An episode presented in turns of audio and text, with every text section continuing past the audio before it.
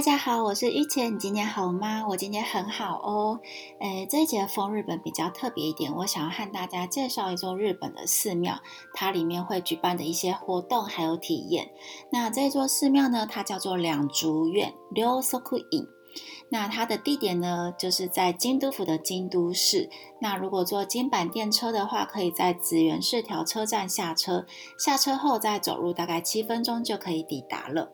这座寺庙呢，它是有几个不同的空间所组成。第一个比较大的空间叫做方丈，那方丈呢，它就是由本堂客殿还有住职居士所组成的，就是一些僧侣可以在这些地方打坐、呃念经，然后还有读书，还有类似一个穿衣间的地方。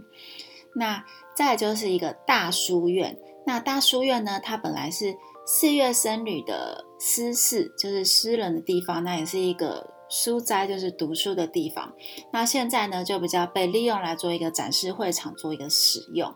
那这个大书院前面呢，它有一个是被京都府指定的名胜庭院，叫做池泉回游式庭院，就是有池子还有泉水一个回游式的庭院。那旁边呢还有一个叫水月亭和灵池亭的呃茶室。那其他呢？还有堂前门庭和木禅岛等等。那这座寺庙它的庭院景色呢，是由白沙、青苔还有青松所装饰着的堂门前庭。那也有我们上集所提到的。枯山水庭院的方丈前庭，那在梅雨季节的时候，就是快要迎来夏天的季节。那这些庭院里装饰的植物呢，会慢慢的冒出一些芽来。那在初夏的时候，这些植物就会慢慢的变换它的景色，就像是白白可爱的花朵在池子旁边绽放，闪耀的装饰着。那在池子的北边有。我刚刚提到的茶室水月亭，那还有临池亭，那就是由这一些景色和空间来装饰的这一座寺庙。那这座寺庙呢，它不定期会举办一些活动，还有体验。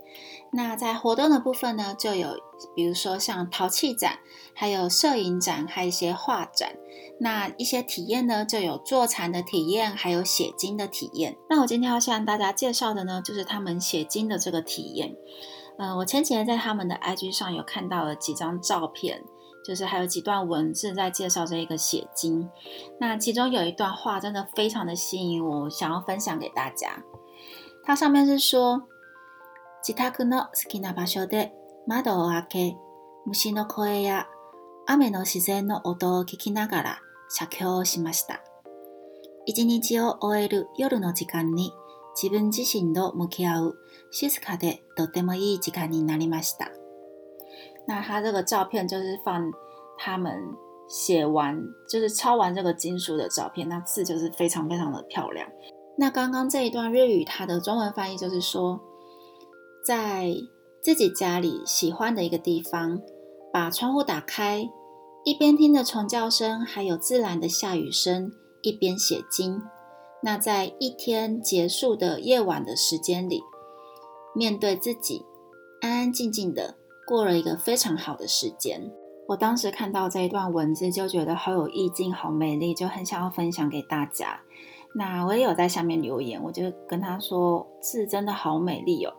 那他就回答我说：“ありがとうございます。なぞり書きしようになっているので書きやすいです。”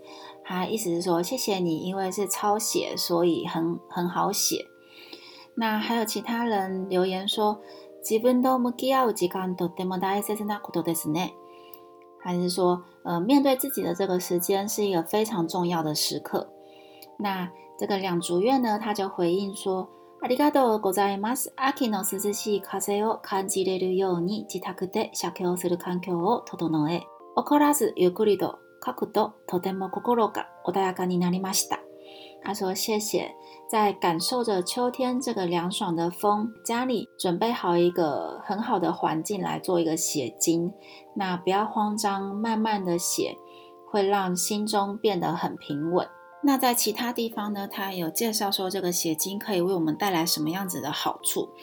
那他的意思就是说，在一个呃我们很讲求效率化的现代社会，那如果我们要集中精神去写文字的话，其实没有那个余裕。那其实如果在有压力或者是有烦恼的时候，可以借由文字去表现出一个内心的状态。那可以借由这个文字，你写出来的这个文字，发现心中是什么样子的状态，然后再去做一个调整。那他的 IG 上面有一位僧侣，他有介绍了一句禅语，嗯，我想和大家简单的说明一下。这句禅语呢，叫做“水流源入海，月落不离天”。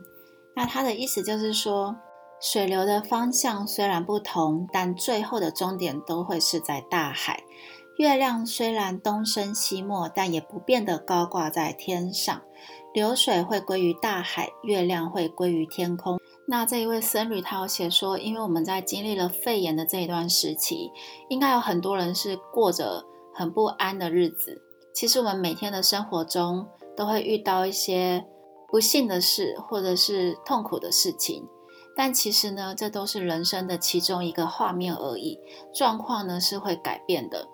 那但是我们也要感动于我们自己是世界上唯一的一个人，自己是世界上中的唯一，这件事是很重要的。这件事情是不会改变的。如果我们看这个世界的话，在这个很长很长的历史之中。我们和很多的物种一起共存，那对人有有益的、无害的、有害的、无关系的东西，有不同种类的物种都和我们一起的生存。那它会增加，会减少，但是都是会维持着一个平衡。就算是微小的尘埃，也不会改变。不能改变的事实是我们和其他的物种都是同样的是自然的产物，而且我们人生中呢，就是有。一些什么发现才会开始的存在，而死呢也是基本的事情，是没有办法依照我们所设想的去进行。所以呢，世界上所有会发生的事情都不会照我们自己的想法而去发生而行走。而我们可以做些什么呢？就是接受这个事实，而在这个环境下去摸索我们可以做的事情，就算是很小的一一件事。那在我们可以选择的范围内，一步一步的、慢慢的往前走下去。